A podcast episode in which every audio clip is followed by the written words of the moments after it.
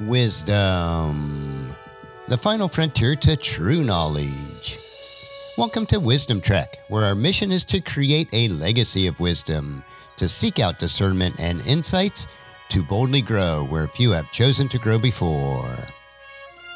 Hello, my friend. I am Guthrie Chamberlain, your captain on our journey to increase wisdom and create a living legacy. Thank you for joining us today as we explore wisdom on our second millennium podcast. This is day 1148 of our trek, and time for our Philosophy Friday series. Each Friday, we will ponder some of the basic truths and mysteries of life and how they can impact us in creating our living legacy. As we continue on this trek that we call life, sometimes we have questions about life. So, our Friday's trek is the time where we can ask Gramps. Gramps will answer your questions that you would like to ask your dad or granddad, but for whatever reason, this is not possible. No matter how old we are, I know that all of us would like the opportunity to ask Dad or Gramps questions about life in many areas. We may mix it up a bit on our Friday episodes, but we will strive to keep them down to earth and enjoyable. If you have any questions that you would like to ask Gramps, please email them to guthrie at wisdom-trek.com. So the question for this week is Hey Gramps, how can I be more careful with the words that I speak and what I say to others? Sometimes I hurt those I love most because I am careless with my speech. So the title for today is Muzzle Yourself.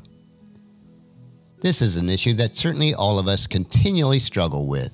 James, the half brother of Jesus, had this to say about our speech in James chapter 3 verses 1 through 12. Dear brothers and sisters, many of you should not be teachers in the church, for we who teach will be judged more strictly. Indeed, we all make many mistakes. For if we could control our tongues, we would be perfect and could also control ourselves in every other way.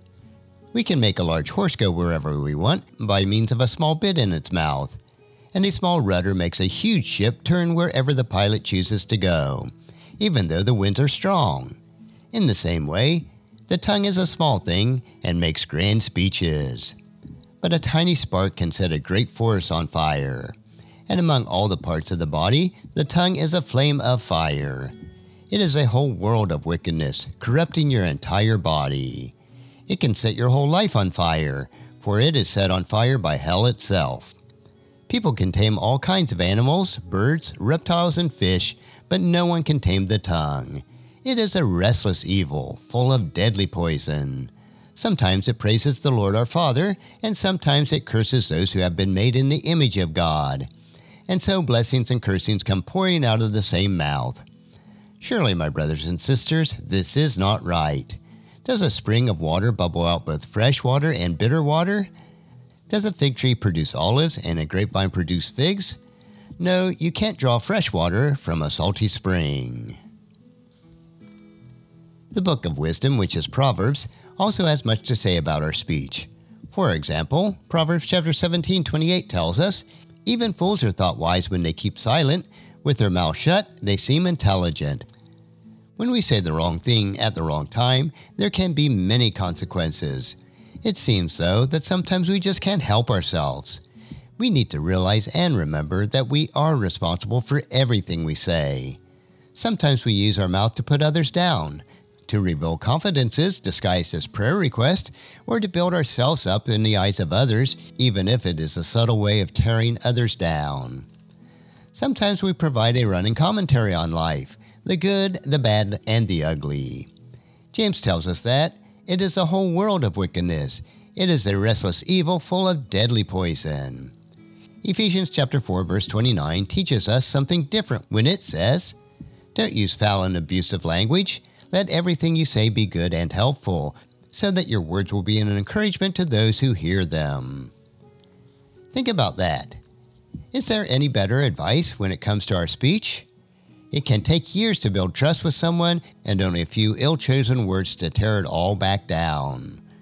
Remember that your words is one of the most obvious windows to your relationship with Christ. What we say can encourage people that are hurting and give grace to those who are in need. Though the tongue can be used recklessly, causing much great damage, it can also be used wisely, bringing great good to many.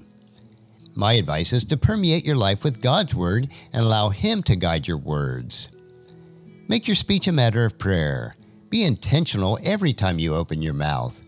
The bottom line is your mouth can be used for a ministry tool or a weapon.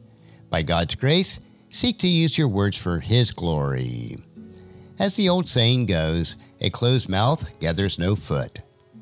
Be wise, as we're told in Proverbs chapter 16, verse 23. From the wise mind comes wise speech. The words of the wise are persuasive. And join us again next Friday for another question on our Ask Gramps episode.